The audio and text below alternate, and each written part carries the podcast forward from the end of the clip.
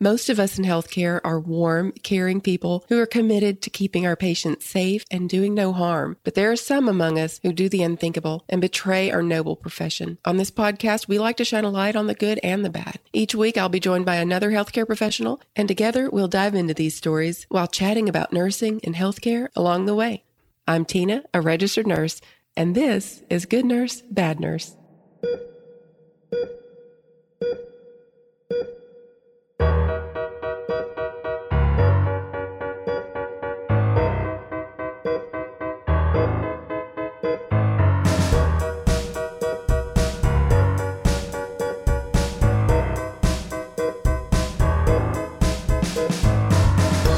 Hey, everybody, this is Tina again with Good Nurse Bad Nurse. Welcome back to another week of true crime and nursing. We talk about, well, we just sort of talk about nursing and healthcare issues, but we infuse the true crime element. We like to talk about the good things that people in healthcare do, and we throw in the bad things too, because hey, we don't like to just pretend like these things don't happen. We talk about them, we put them out there in the open, and that way we're aware of these things, you're aware of them, and we can contrast those with the way that we're supposed to be acting as healthcare professionals. So for this week, I want to inter- introduce, of course, my wonderful co-hosts this week. My I usually say guest hosts, but they're really not guest hosts. They, these guys are absolute family. I love them so much. It's Tom and Ben from the Will Continue to Monitor podcast. They are advanced nurse practitioners. They are amazing nurse practitioners, amazing Oh, yeah. people, amazing Oh, human Ben. beings, especially Ben. Oh my gosh. If I started talking about all the things Ben does, Yeah, you guys, yeah. I, well, that would Yeah, just be the whole was, the podcast. Actually, we did Project. that once, didn't Yeah. we? So, welcome, guys. Yeah, we're happy to be back. it's good to be back. Um, So good and to have we you. are well. Good to have you guys. I was going to say excited to be here, but uh, boy, this story it's uh, it's a dark one. So uh, if this is what you like, I know. and this is what you tuned in for, you Yeah. are going to get a plentiful helping of dark this episode. Hmm. Yeah. And for those of you maybe that don't pay attention to the descriptions down, you know, in the descriptions of the podcast, I usually like to say something at the beginning. This is absolutely one that we want to put a disclaimer on. It is very disturbing, the content. I don't know that there's even a word in the English language to describe how horrible the acts are from this so called healthcare professional. He was absolutely anything other than that, but he was a doctor nonetheless. And we have to talk about these things. We cannot, as I said, we cannot pretend like these things don't happen, but it's it's truly terrifying at the same time. Did you know that you don't have to go all across the country to be a travel nurse? You certainly can, but you don't have to. I literally took an assignment that's an hour and a half away from my house, and I love it. I can stay in a hotel room if I want, or I can drive back home. So it's the best of both worlds for me. For my next assignment, we're going to get a cabin in the mountains that's about two hours from our house, so it'll really be like a little getaway. Also, one of my really good friends is going with me so we can share expenses. You guys, even if you're just a little curious about travel nursing, go to trustedhealth.com forward slash good nurse and fill out a profile so you can see what kind of jobs are out there and what they pay. Go to trustedhealth.com forward slash good nurse and fill out a profile.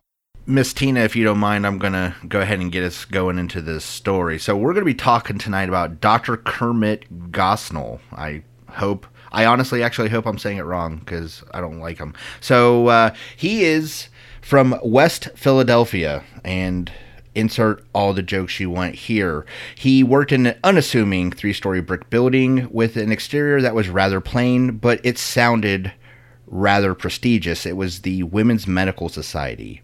It was a women's health clinic that was owned and operated by Dr. Gosnell. He grew up in the neighborhood and he spent nearly four decades serving his community or just about anything that you could call serving his community. He uh, he didn't do anything that was really wholesome for the for the people in the town, as you're about to find out.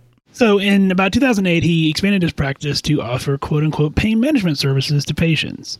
Uh, the doctor did not keep typical business hours for patients, pain management or otherwise. He would only see patients in the evenings, usually after 7 p.m. He would uh, continue seeing patients until about midnight or later. Um, his favorite medicine cocktail, and this one was a little alarming to, to Tom and I, was to prescribe a combination of oxycodone, alprazolam, and codeine syrup. Uh, while it's not illegal for a doctor to prescribe these medications in Pennsylvania or other places. Uh, state law in Pennsylvania does dictate that there is a legitimate medical purpose is required for prescribing them.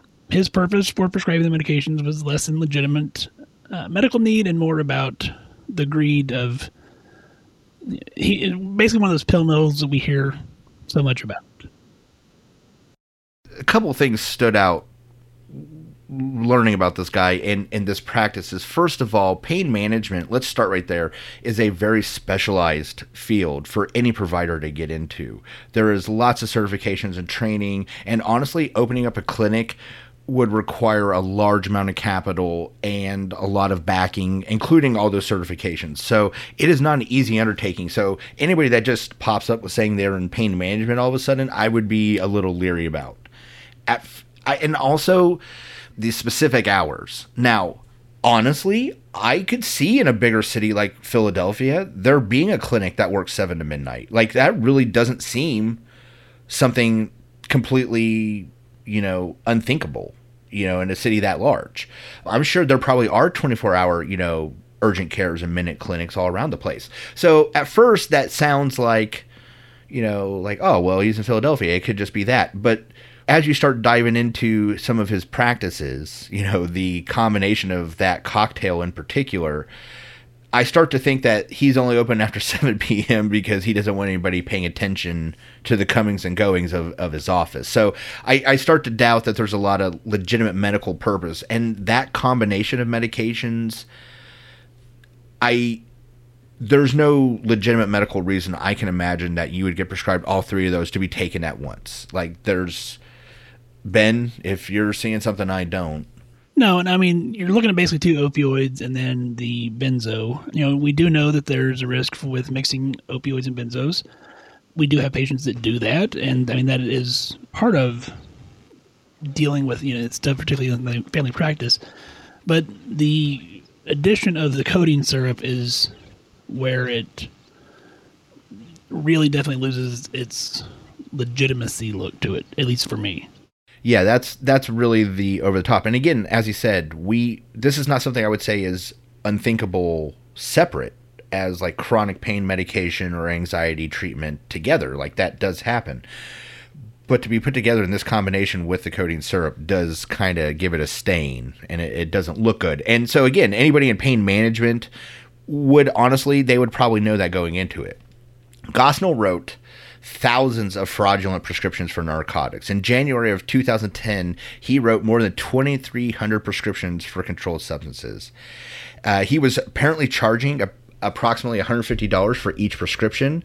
The staff allowed the pain management patients, and that's uh, quote, pain management patients, to purchase prescriptions under multiple names, pay in cash, give tips to the clinic staff, and it was estimated, yes, it was estimated that he was making 1.8 million annually from this operation. So here we go again. Um, some of the practices again i have i actually have patients in my practice that they pay for their own you know they that's how they want to do things and that's okay. So that's that's not unheard of. But when they are requesting you to pay in cash or uh, the staff is soliciting tips mm. again not a good sign of somewhere you want to be take be a patient at. Or you're charging per prescription. Yeah, that's also yet another sign of this is so you can have this pain medication if you give me this rate of medicate of money, but you get this pain medication if you give me a separate rate of medicate, you know, money. That's not a real. That's a poor sign that you are going to get uh, health care. What you got at that point is a drug dealer. So that is do not do not confuse the two at that point. February of that same year, uh, at approximately 8:30 p.m., though, the FBI came knocking instead of one of his patients. They thought that their job would be a routine elimination of a pill mill, but once they entered the doors to the clinic, they deemed it a quote house of horrors unquote. The air was pungent from the odor of cat urine and the multiple cats that were permitted to freely roam about the clinic. Blood-stained furniture and instruments were not properly sterilized medical equipment like a defibrillator and an EKG monitor were broken, and the emergency exit was bolted shut with a padlock. In the waiting rooms and the recovery room were women scheduled for abortions, and all of them were nude from the waist down and covered by filthy blankets that staff later admitted were only laundered once a week. It is so hard for me to hear those words. Like when I was first reading about this and what he did, I cannot, uh, t- the visual that that creates in my mind.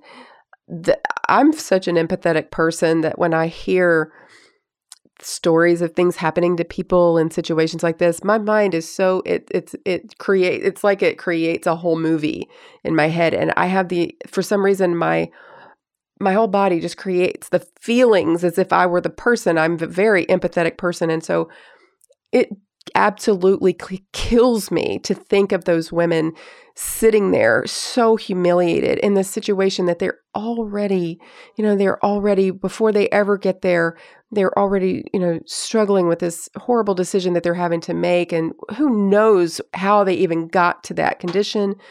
Who knows what their circumstances are? I I just can't tell you how devastating it is to hear those words, to hear that this is the way these people were treated. You know, in the first couple of times when we were talking about some of the specific little things, I was like, hey, just for example, if you see a cat walking around your office, that may actually not be the worst thing in the world, right? That may actually be a quirky, oh, they have a cat. But a cat and the smell of cat urine is an indication, you know, of a poor place. To, so that's what I was pointing out before. Like, hey, these are things if you're an individual. But what the scene I just described, these are people they know the situation they're in. And unfortunately, we've created a problem where that's where they had to go to get care. And I feel bad for them where that's where they felt they had to go. That this is where they had to go to get care because we provided them nowhere else to get it. And so that to me I don't want anybody to come across like I'm victim shaming. No, as a matter of fact, if anything, I'm blaming us that provide healthcare for not making a better situation for patients. I'm just hoping that if anybody ever walks into a doctor's office at this point, though, and they smell cat urine, they go, hey, maybe this isn't the place I want to be. So uh, the women were semi-conscious and had, had been sedated by the staff. There were at least eight to ten women in one room, all waiting to see Gosnell, who reportedly did not like to hear the women's cries of pain, so he instructed his staff to give them preset dosages of pain medicine in his absence. The yeah quote House so of many things wrong is yeah so true. I mean, I picturing that in your head is just horrendous. I mean, the fact that he really did he have that much of a conscience that it bothered him to even hear them come, or did he? Was it just annoying? I think it was annoying. to hear them. Yeah, he was Right. annoyed. Okay. Yeah, this was this was there was no conscience He was he he wanted it to be easier for him. Uh, Gosnell was the only doctor at the practice, despite two of his employees having attended medical school. They were referred to as doctors, however, even though even though they and Gosnell knew that they were anything but doctors. The remainder of Gosnell's staff lacked any medical licensing or certifications, but this did not deter them from administering medications, performing procedures, or making diagnoses. Ah. One FBI agent, I, oof. one FBI agent described the deplorable and unsanitary conditions of the surgical procedure rooms as "quote a bad gas station restroom." End quote. Which that gives you a mental picture. This is yes, I- yeah, if that's not a visual, I don't know what. I mean, know, is. particularly, and- I mean, for men, you know, we have the ability to urinate standing up, where women don't. So I think this is that bathroom where you're kind of like trying to hover over the yeah, where you don't want to touch. Yeah, Anything, Even guys yeah. are like, yeah, I don't. So that that's what I was gonna say is sometimes you know we can get into these real long flowery descriptions, but sometimes just saying it looked like a bad bathroom, we all got the perfect. You know, Yeah, we know visual. exactly yeah, exactly. Yeah, like about, where yeah. you are wanting to wash your shoes before you walk into your house. Like, oh, I definitely caught something going into that place. Yeah, yeah. And this is a place Yes. that medical eh, procedures were being performed. Exactly. I I mean, so hmm, the equipment that they found was rusty and outdated, and some of it was even covered actively in rust while they were holding it in their hand. There was no functioning resuscitation or even monitoring equipment except for a single blood pressure cuff in every recovery room.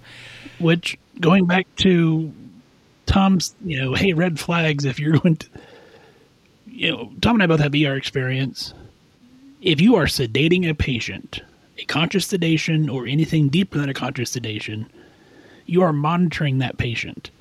You're monitoring heart rate, you're monitoring oxygen saturation, blood pressure, everything to ensure the safety of your patient. Yes, and it's usually at that time a one-on-one, so that ER nurse is in that room with that patient, with that monitor, with all the proper medications, airway cart, all that stuff, one-on-one. That is the type of level of care you as a patient should be expecting to receive if you are going to a place and getting conscious if sedation. you're going to get yes. conscious sedation. It's one of the reasons that re- when Re- Redonda Vaught was arrested and, and, and ultimately convicted, it's one of the reasons that I, it really frustrates me is because this was not ordered. It was not ordered to for, for that sedation that she was administering to be administered in that setting. There was no monitoring. There were no orders for a nurse to be, you know, a one-on-one nurse to be standing there uh, with that patient, monitoring Q 15 minute uh, vital signs, checking respirations, checking blood pressure, checking all those things. There's a reason why that is the standard, and it's the way it should be done every single time.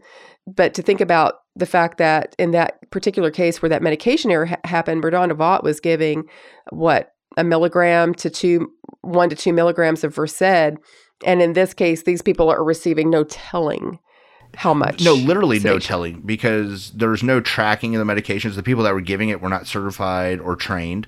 So we we honestly not only were they giving possibly lethal doses or combinations of medications, but we don't even like those in safe dosages put together can be bad. Putting them together in unsafe dosages, I am utterly shocked that we didn't hear about tens of dead bodies, you know, coming out of this place for mur- women dying from anesthesia. I just, I'm, I'm honestly shocked. It, we didn't hear more about this place because I can't believe I didn't hear more about this place before you sent us the story. Um, So- so ambulances were Yeah. called to transport the waiting women to safer conditions, but the emergency exit was secured with a padlock. None of the staff, even Gosnell, could produce a key to the lock, and so they had to use bolt cutters to remove the lock. So as the FBI search teams continued to navigate the House of Horrors, and this is uh, they would discover fetal remains stored haphazardly throughout the clinic in bags, milk jugs, orange juice cartons, and even cat food containers. Some remains were frozen or refrigerated. The doctor was known to be negligent in paying the disposal provider on a timely basis. There were occasions where he would not pay the provider for months, and the basement was filled with fetal remains.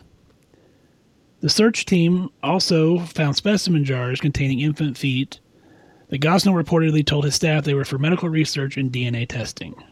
Yeah. So, as I said before, they didn't find more women dead from anesthesia, which I'm honestly shocked because as you find more and more about this guy, he it seems like he went a lot from just a poor practitioner and negligent provider to serial murderer who just created a space where people came to him. I just wonder, don't you think there just absolutely had to be women who went to this facility for some sort of service, left there, and ultimately contracted a horrible infection and had to had to have probably even ultimately died from it, and somehow it wasn't traced back to him. That's that's but that's what I'm getting to is I don't know how we have not heard or how they did not kill or to be clear, I would assume that there are deaths connected to this place that just have not been put together. Like maybe the remains haven't been found or they died in the local hospital under Jane Doe and so there wasn't a way to trace it back. I don't know, but I am sure there are dead bodies connected to that place.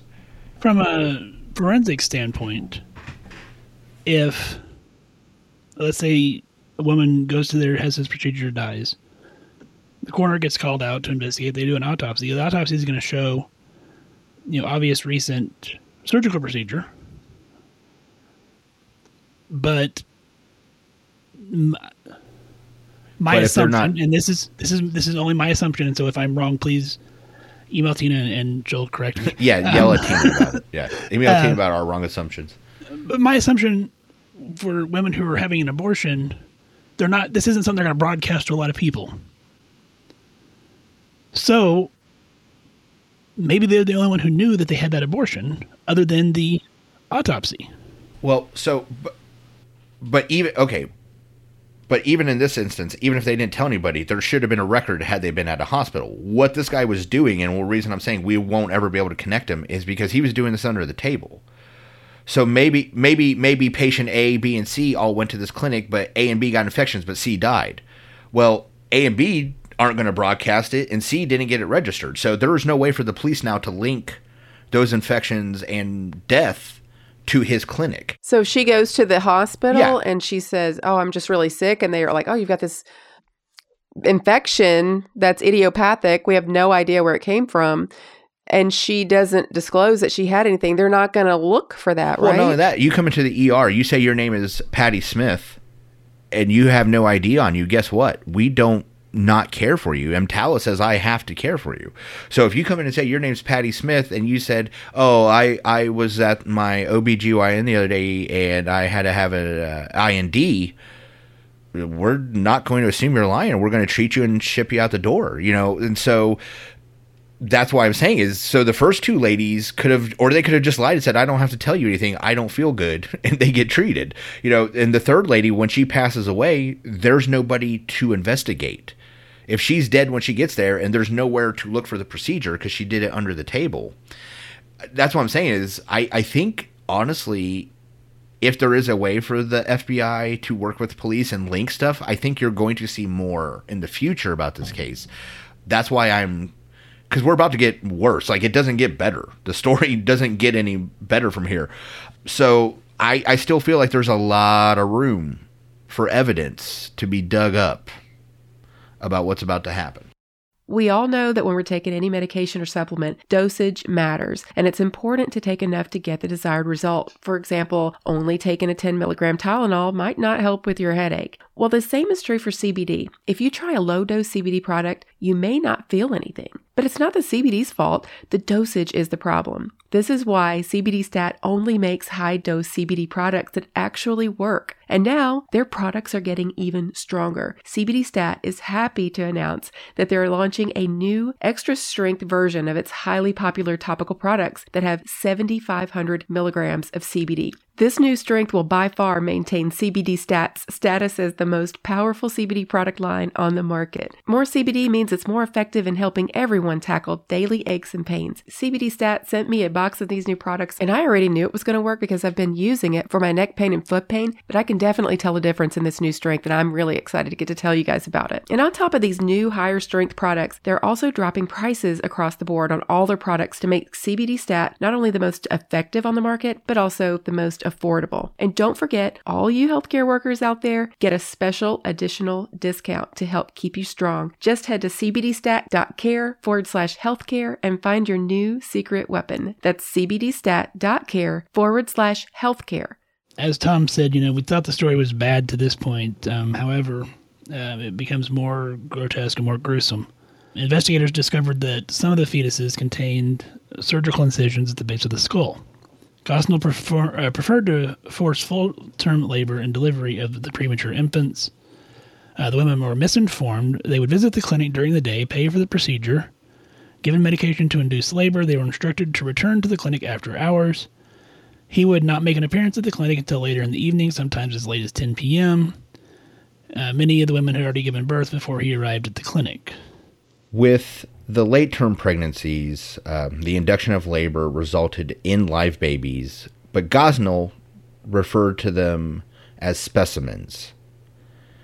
There is a possibility that many of the premature infants could have survived with proper medical care, but clearly that was not the standard provided at the Women's Medical Society. Gosnell ensured that the infants would not survive by severing the spinal cord with surgical scissors or snipping, as he would t- tell the staff.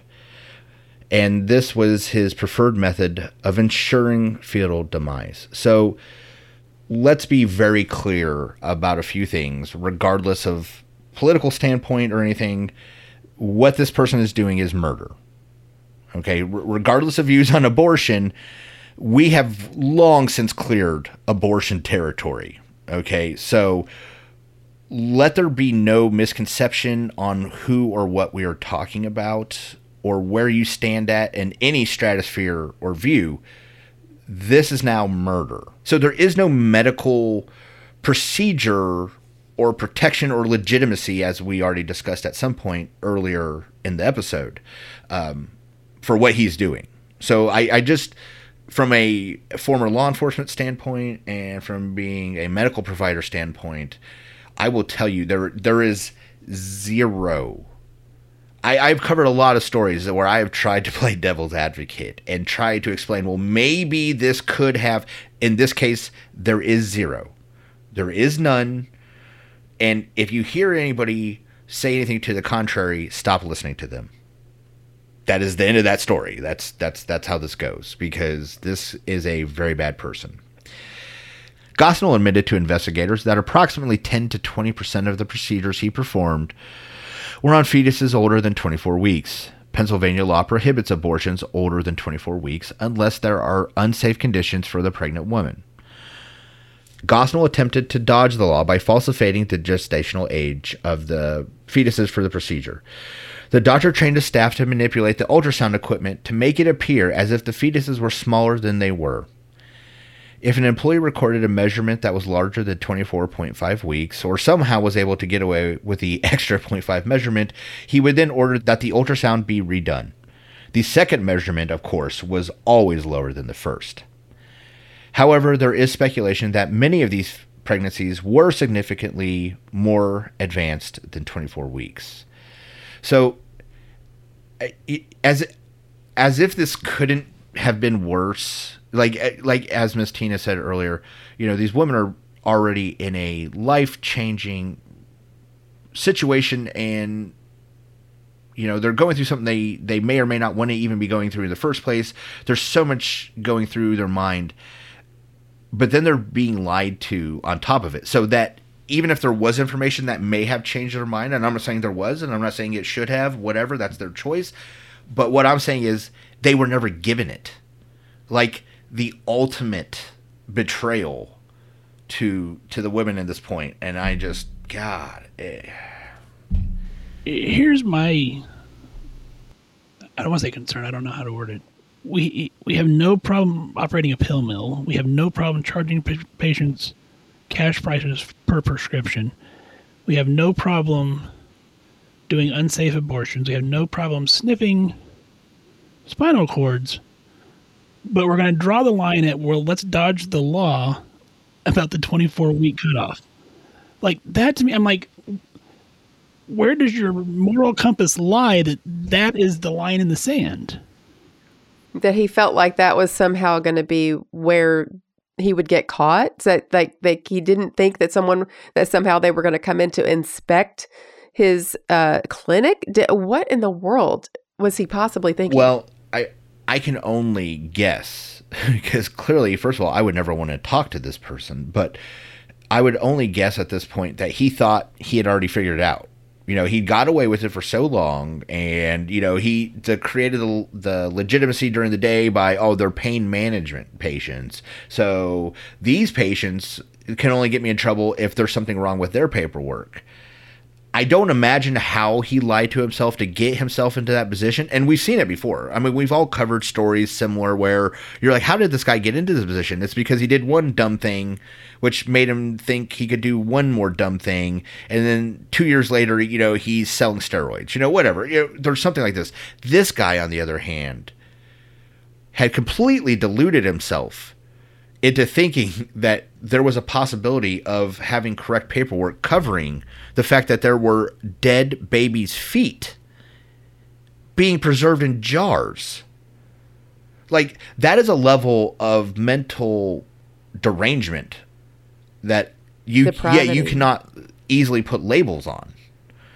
Yeah. The total just disregard um, for life that for human life just to, they he obviously didn't even see the people that were coming into his clinic as human. Like they he didn't care about them as as humans. He didn't care about these these babies that were being born and I'm sure the pain that they had to have suffered um, in the moments that they you know after they're born, they they would feel pain also, I'm sure. Oh my gosh, it's just horrendous. I can't imagine being able to do something like that to people on a daily basis, day in and day out.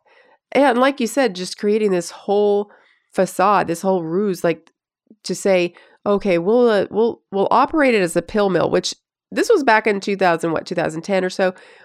Nowadays, you're not you're going to get away with anything trying to act like you're a pill mill, but maybe back in the day he thought, "Oh, we'll pretend to be a pill mill." And but in reality, he was using that medication to keep them sedated for them to be able to have their procedure. Well, it it, it boils down to all he cared about was cash, uh, or you know, money. And he clearly had no integrity, soul, whatever you want to call it, to prohibit him from doing more. So it it's it's estimated that Gosnell performed over sixteen thousand abortions, and I'm using the term abortions with a sarcastic set of quotes over it because that's not the term I would actually use. But it's also unknown how many of those infants were, again, snipped, as Dr. Gosnell put it. This is in part due to him destroying all the patient files, though, as we talked about earlier, I doubt he actually kept accurate ones to start with. Gosnell was convicted of three counts of first degree murder in May of 2013. He made a deal with prosecutors that spared him from the death sentence. He was instead sentenced to life in prison with no parole. You know, um, I have spoken out many times about how I don't agree with the death penalty in most cases. He might be one of those other cases that I'd be One of the okay. exceptions to yeah, the rule. yeah. Like I, I don't think if there's any doubt we should be putting people on death row. That's my personal opinion. Um, no reflection on good nurse, bad nurse. But this dude, this dude, uh, well, draw your own conclusions. So, So he was also convicted in the death of 41 year old Karnamaya Mongar, a Nepalese ref- refugee. Uh, the clinic staff administered unrecorded intravenous injections of Demerol, uh, which is a sedative. After several hours, she stopped breathing. Gosnell reportedly attempted CPR briefly, uh, but no other life saving measures were implemented uh, because you know they didn't have that monitoring equipment, and I would be interested to see truly how the attempted CPR went. The defibrillator, of course, was broken. So, again, that lack of moral compass. So, before paramedics were called, the clinic staff hooked up machinery and rearranged her body to make it look like they had been in the midst of a routine, safe abortion procedure. which is hard to even imagine at this point. Yeah, because at this point she's not breathing. And you have a clearly non-functional defibrillator. She was taken to the hospital. Uh, doctors were not sure what they were treating, as neither Gosnell nor his staff were honest with the amount of anesthesia that was administered. Uh, she tragically had no brain activity and was removed from life support a day later. He was sentenced to, to an additional 2.5 to 5 years in prison for the death of Mongar. And in 2013, he was 72 years old, so he would be 82 today. Well, I can only hope the worst for that person for the rest of his life. Yeah, he's still in prison. He'll be in prison uh, for the rest of his life. I'm honestly shocked he's alive. To be honest, I mean, I've worked in a prison. I am honestly shocked that he has survived. I'm sure he's in. I'm sure he's in solitary. I was gonna say there are high profile criminals. Yeah, he's. Yeah, yeah, he's are- on, yeah, he's on the row. Yeah, Uh, you know, particularly like where you know I'm from Kansas, so the BTK killer um, is still in prison in Kansas um, at the Supermax facility in El Dorado. Or sorry, El Dorado.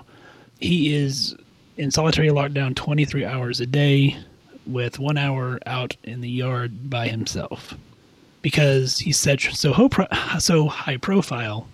If someone was to shank him, then they get notoriety.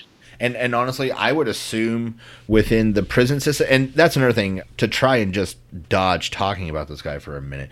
The uh, prison system has an excellent information system within it with the inmates, so I guarantee you everybody knows who he is, what he did, and why he's there. So, yeah, I can only hope that somebody makes his kidneys into Swiss cheese with a toothbrush someday. But I mean, I'm sure, as Ben said, he is being separated quite a lot from the rest of the staff. I just, you know, I we have talked about horrific things before, but this is truly one of the most disturbing human beings I've ever heard of. Yeah, I mean, we, we we've covered a lot with you on this show, and that uh, that one takes the cake. I mean, that really just yeah, it's hard to imagine really a worse human being that that could day in and day out see women coming into his clinic, allow them to just knowing what they're going through, come in there knowing that they're coming there out of desperation, needing help to get out of the situation that they're in and taking advantage of that, taking money, a lot of money that they probably, who knows what they had to do to even get that money. And then while they're there to be treated in the inhumane, horrible, horrible way that they were treated, to be set, you know, have to sit there uh, completely nude from the waist down, being sedated, using unsterile instruments, all of those things. No, in a group setting. I mean, horrifying. Again, I, I just want to reiterate for just a second. I don't want anybody to think at any point I want anybody to think I I think the victims in this case are at fault in any way. I, I didn't want that to come out if that if anybody took it that way because I am just horrified that they had to go through this and that they felt like that was the only place they could get treatment. And those those two things are like little marks that I think us doing this story and people listening to the story, you're gonna get those little marks left on you. they leave they leave something on you for a while to think about after you hear something like this. And could you imagine Joint Commission going in there? I mean, well, yeah, hmm, I got my own thoughts on Joint Commission. Well, I mean, so. but I mean. Just, as long as there were no yeah, drinks at the nurse's well, station, I think Matt, they would fine. Yeah, Ben. I was gonna say Ben. They had all the proper drink mats. You you can't fault them, Ben. They had all the drink mats in place.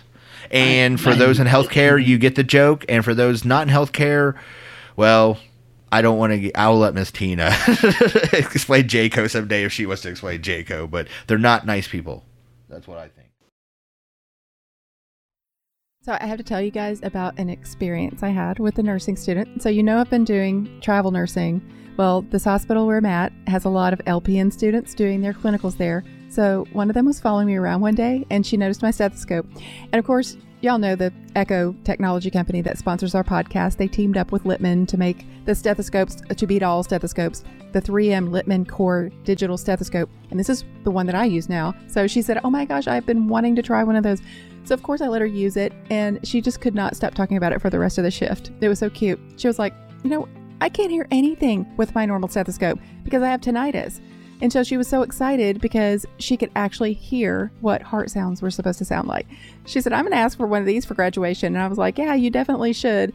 So, just so you know, the Eko technology that makes the stethoscope so amazing. Uh, you can enable it with a flip of a switch. You can turn it on and off. It has active noise cancellation up to 40 times amplification wireless auscultation using Bluetooth technology. It connects with Eko's free app and software so that you can visualize, record, share, live stream, analyze heart sounds, lung sounds, and whatever body sounds you want to listen to. So you can go to ekohealth.com and use the promo code GNBN to get $50 off your order.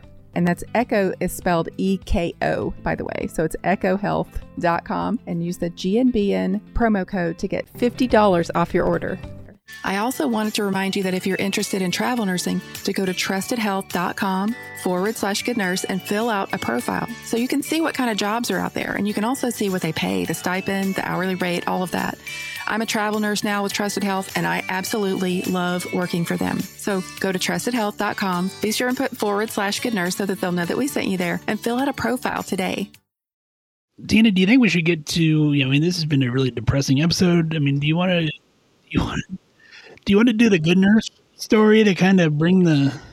I would love to do that. That's a great idea. The story you guys found this awesome story, which I'm so excited about. I love the. I can't do enough of these stories. This is a a story about a nurse practitioner at UNC, apparently, who recently donated a kidney to save a patient's life, and just so happens the patient was her father. Isn't that amazing? That is fantastic, though. If my father ever listens to this episode, do not get your hopes up. I clearly need both my kidneys, so he cannot have one. He said it's a gift for my daughter. It's a blessing. His name is Larry Koch. Her name is Lauren Airley. I hope I'm saying that correctly. I apologize if I'm not, Lauren, if you're listening to this. So the alternative would have been to go on a waiting list, which was between four and six years. By that time, Koch would have been in his 80s and possibly no longer even eligible for a transplant. So at age 78, Koch had had disease, kidney disease for 15 years. He found out last summer he progressed to stage four, and he was told he would need to get dialysis within the next 12 months. Other than progressing kidney disease from hypertension, he says he's mostly healthy. And he says he was reluctant to ask his daughter for something so huge, but she insisted, saying she put her faith in science and medicine.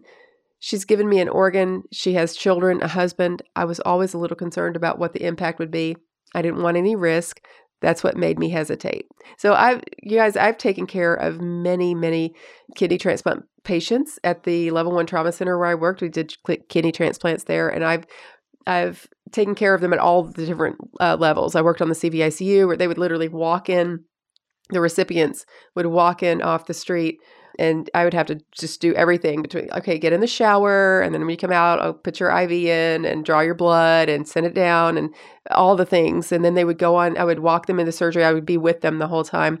Then they would come back. Sometimes the shift change would happen, and then I would see them the next morning, hopefully. But when I say that these patients are some of the most rewarding and memorable patients I've ever cared for, I cannot emphasize that enough it was just such an amazing, miraculous thing to be able to be a part of. And so I can kind of just, um, I can't, just to think of a, a daughter and uh, doing this for her father. Wow. I love this story. The quote that she said, I really kind of just warmed my, warmed my heart, you know, because said there was never any question about it. She was going to donate the kidney. Um, it wasn't a choice for me, really, she said. He's always been a good listener. He's been a great dad. I didn't want to see him go through his final decade of life on dialysis. I mean, just amazing, amazing story. Uh, she's going to get an awesome Christmas present. I mean, yeah, I mean, yeah, yeah. He better step up this year. She better get a car. Yeah. So, you know, and a lot of times, a lot of times, people who you know thinking about longevity or life expectancy, and and you know, people will say, "Well, I'm going to have to die of something." But the thing is that sometimes those last uh, few years of your life can be really miserable you know if if you're not taking care of yourself and you end up you know if you smoke your whole life or you're just not eating well or whatever and then those last 5 to 10 years can be absolute torture so what she did is and, and I've seen people do that. I've seen people the patients that I've cared for. I've seen them in those stages where they come in and out of the hospital all the time with CHF exacerbation or COPD exacerbation and dealing with these chronic issues. Um, and she kind of saved him from that for this particular thing anyway, as eh, you know, for at least for eh, as far as you know renal failure goes. So, what a gift! What a gift to save him from. I, I'm just so blown away. Tina, do you want to explain why Tom and I hijacked your show? Yeah, people. So I know people are wondering people are probably why. like, why are yeah. why are they talking so much? So I have been sick for like a week and a half, and so I just felt like there is no way I'm going to make it through this whole thing talking the whole entire time. I've already done one show today recorded, so um, I didn't feel like I was going to be able to manage like talking through this whole entire show. So Tom and Ben were nice enough to kind of take the reins for this episode and handle doing the shows, tell- the storytelling, which I appreciate you guys so much for. And you did an amazing job. It was awesome. I can't wait to read these reviews. oh my oh, gosh! God. Yes, I'm sorry. I ben that, for the win. yeah. Ben for the win. Uh. Thank you so much. You saved me. I I have sick brain. I've got that brain where it's in a fog still. Um, absolutely. Thank you for reminding me. Oh my gosh! I got the most amazing review last week, and I wanted to read it because you guys, I mean, I, oh, this makes my day. I, I, I want to read this every day for the rest of my life. I think I could be happy forever. This made me so happy. I'm going to read this to you, this review to you. I want everybody li- that's listening just to stop and think if all the nurses especially you're going to understand why this meant so much to me so this is titled good nurse hey tina great podcast i've been a fan for about a year i'm not a nurse so i learn a lot about nursing i'm a heart transplant patient and frequent user of medical services. At my last angiogram procedure, I was making small talk with the nurse while she was preparing me for the procedure. After setting the IV thing into my arm, she left and came back with a bag of saline. She told me what it was and why she was giving it to me. Then she gave me aspirin and Benadryl. I have a slight allergy to the dye and it helped relax me before the procedure. Again, she told me what I was taking and why. I told the nurse, You did everything right. You told me what medication I was getting and why. I told her I learned about this important procedure on Good Nurse Bad Nurse. She never heard of your podcast, so I was happy to tell her about you. Tina, you made me a better patient. I'm much more understanding when staffing issues impact the service I receive. Take care and keep up the good work. Oh my gosh, you guys. When I read that, I gasped out loud. I literally just did an audible, oh, I, I'm, oh my gosh. Makes me feel so good. I love this so much. I cannot tell you how much it meant. Just in case anybody out there is thinks she's being less than sincere, we heard about this review for several minutes before we got the review, before we were told what was about to happen, before she even said, we just kept hearing about this review. I'm like, wow, she really likes this review. So no, everything she just said is hundred percent true, and she's she's right. That these are the type of things that when you get this feedback from a patient, that makes you go, oh, that's why I do this. I for, I forgot there's all this crap we've been through lately. So this this one thing though, every once in a while, this is what this is what makes it better. So if you are non-healthcare, and and I don't mean don't do it for no reason, but if you get good care, please actually tell the healthcare provider or the staff or somebody like, hey, thank you. That was a very good visit.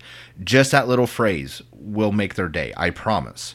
As independent podcasters, meaning that you know we're not owned by Wondery or um, Sirius or, or, any of the other ones that are out there, the independent podcasters, we read reviews.